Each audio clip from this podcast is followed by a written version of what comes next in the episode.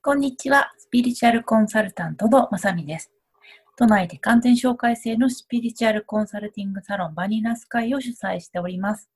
2009年スタートなので、今年で11年目になります。新たな10年目の取り組みとして、ポッドキャストを始めました。ブログと連動した記事や、ここだけのスピリチュアルの話ができたらなと思っています。ブログでもスピリチュアルセッションでのお話や受け取ったメッセージをシェアしているので、よかったら合わせて読んでみてくださいね。それでは、今日のお話を始めます。えっ、ー、と、今日はですね、自分以外のエネルギーを人は結構受け取ってしまっているよという話と、それをこまめにデトックスするかしないかで、だいぶ違ってくるよという話をシェアさせていただこうかなと思っています。えー、今、このポッドキャストを録音しているのが5月3日で、明日にでも、えー、自粛がですね、延長されるかなという、えー、ご時世です。皆さんですね、もう先が見えないいろんな不安だったりとか、まあ、いろんなことへの怒りだったりとか、いろんな気持ちがあるんじゃないかなと思うんですけれども、えー、人はですね、人によって個性はあるんですけれども、共感をどうしてもしちゃう、まあ、できる、共感ができる生き物でもありますんで、プラスのね、共感はすごくいいんですけれども、自分自身の中の悲しみとか怒りが呼び水になって、自分以上の怒りとか悲しみとかをどんどんどんどんこう寄せてきてしまって、自分のものにしてしまって、本来の自分の悲しみや怒り以上の悲しみとか怒りとかを抱えてしまって、ご自身がアンコントローラブルになってしまうってことが結構起こります。えっと、私なんかはですね、もう小さい頃からこういうちょっと霊媒体質だったりもして、なので、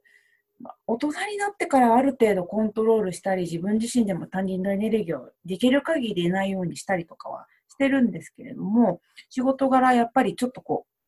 う、セッションすると、どうしても結界は張りつつも、人のエネルギーに共鳴したりとか、あとはもう体質上、どうしてもえー、一人のエネルギーとそうでもないんですけれども、集団のエネルギーになっちゃうと、抗い方、抗いがたくて、えー、集団意識がある一つの怒りに飲まれている時とか、恐怖に飲まれている時とかは、どうしてもいち早くそれをこう感じてしまって、自分の体内とかエネルギーにこう入ってくるってことがあります。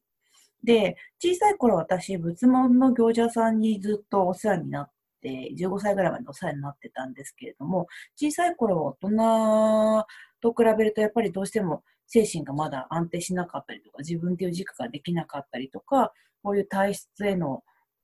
取り組みっていうのかな、コントロールの仕方がわからないので、どうしても不安定なところがあるので、えー、その行者さんに教えてもらった方法で、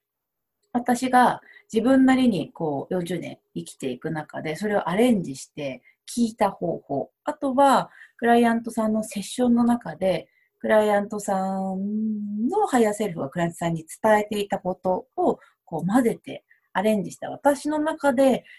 自分ではないもん感情をデトックスするやり方みたいなのを自分用に作ってたりするので、今日はそれをシェアできたらいいなと思っています。まずですね、えっと、まあ、自分の中から湧いてきたものとかは、まあ、しょうがないっちゃしょうがない。その出し、その処理の仕方っていうのはまた変わってくるので別でお話ししたいと思うんですけど、こういう非常時だったりとか、あの、こう災害が起こった時とかは、えー、よ、皆さんが集団で恐怖とか怒りとかを感じてしまうことも重々あり、十分ありますので、そのエネルギーは割と敏感な方とかだったりすると、えー、こう、そのエネルギーを自分に入れちゃうってことが本当によくあります。あと、自分自身が割と同じような恐怖を持っていると、それが共鳴して、類友じゃないですけど、エネルギーの類友みたいな形で、どんどんどんどん人のエネルギーも自分の領域に入れてしまうって、どんどんどんどんそれが大きくなったり、彼が大きくなったりっていうのがあります。言葉変えると、まあ、憑依に近いのかなと思うんですけれども、憑依って言っちゃうとなんか怖いなと思っちゃう方いらっしゃると思うんですが、私は憑依は風邪をひくぐらい割と頻繁にあるものだと思っていて、こうエネルギーを拾っちゃうってイメージですかね。その、えっと、エネルギーを拾ってしまうっていうのは割と結構あると思うんですけど、それをいかに早いタイミングで外にちゃんとデトックスするか。それともデトックスせずに、どんどんどんどん自分の内側に入れてしまうかで、結構ご自身の状態が変わっちゃうので、えっ、ー、と、まず、こういう非常時は割と人の念を受けやすい。あと、集団で一つのエネルギーを作りやすいので、それに自分が飲まれることもあるんだってことを理解してもらって、次に、それがどういう仕組みで自分のエネルギーに入ってくるかっていうところを把握しておいてもらうといいかなと思います。えっ、と、私ずっとセッションでも自分のセミナーでも、今度6月かな、日本を出させてもらうんですけど、ほのその本でもお話ししてるんですが、肉体と心があって、それを魂がしっかりマネジメントしていくっていうことが幸せに生きていくキーですよ、鍵ですよと話をしてるんですけれども、この感情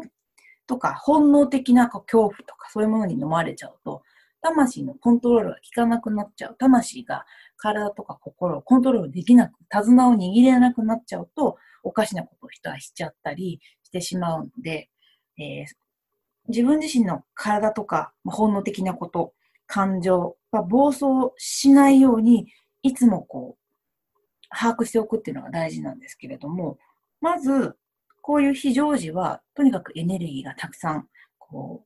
う、渦巻いているので、それが、皮膚、まず最初に皮膚がそれを感知します。皮膚っていうのは、肉体的に外と自分を分ける役割もありますが、結界的なものもエネルギー的にあります。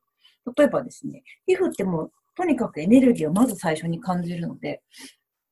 えっと、私はまあ霊感体質なんですけど、私だけじゃなくても、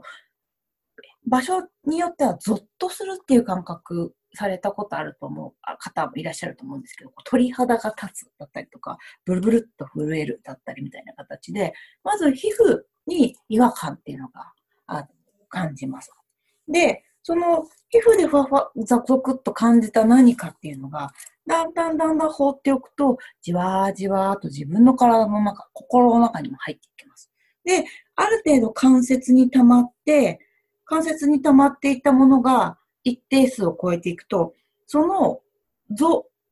感情とかに、対になっている臓器にこう溜まっていく感じなんですね。で、これ私はどういう感情がどういう臓器に溜まっていくかっていうのは、自分自身が経験したこととか、クライアントさんのセッションで言われたことはしっかり言えるんですけど、それ以外は、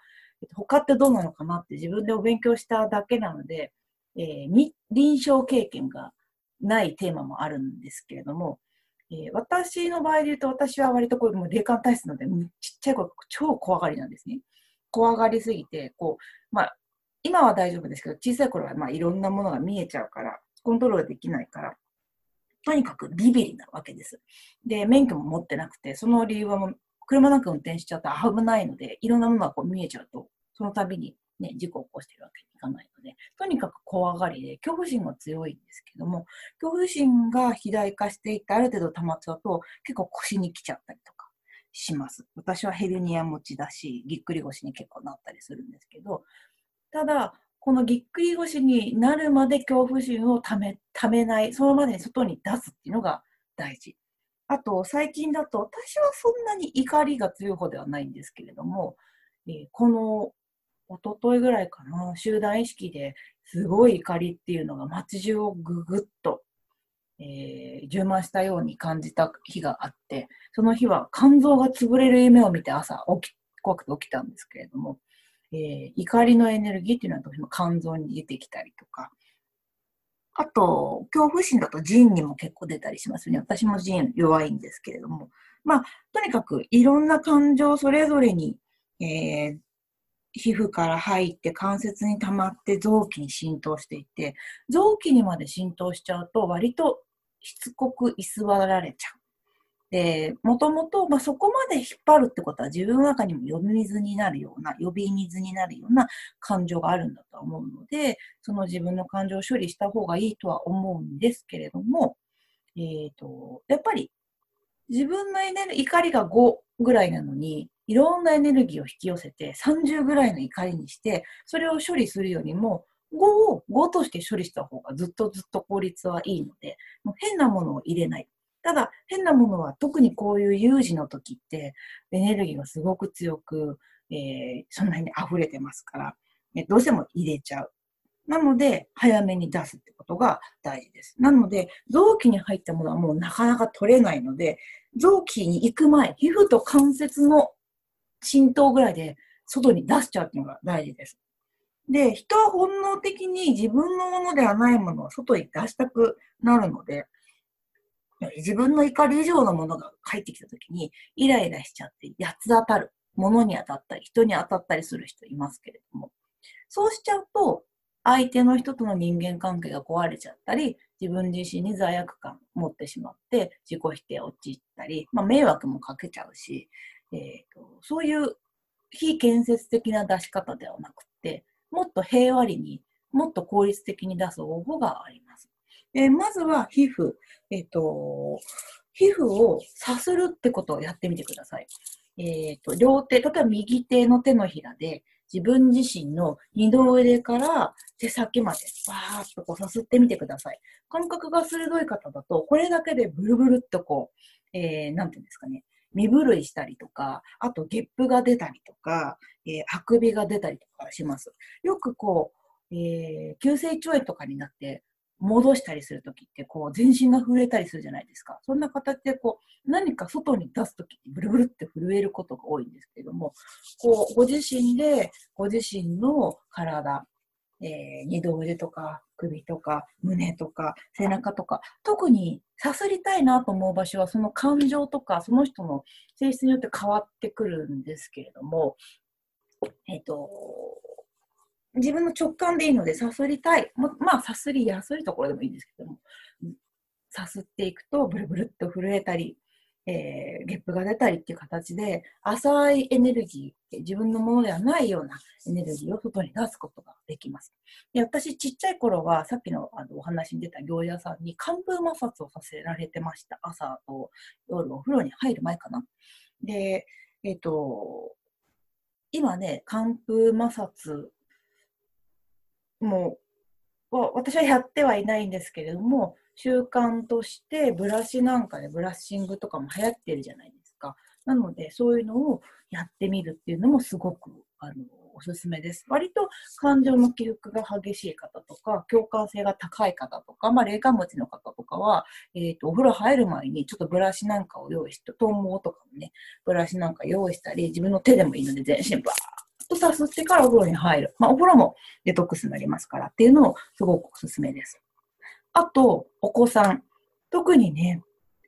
もう本当に最近のお子さん、私はもうちっちゃい頃からものすごい霊感が割と強くて困っちゃうタイプで、あの、行者さんにそれを見つけてもらって、ずっと15まではついてもらって、なんとかかんとかやってきたんですけど、私のきつさぐらいの子がもうたくさんいる。なんなら、それがスタンダードぐらい、クライアントさんのね、お子さんとか見てても、それぐらい割と、あの、霊的な感覚が強いお子さんが多いな。特に2010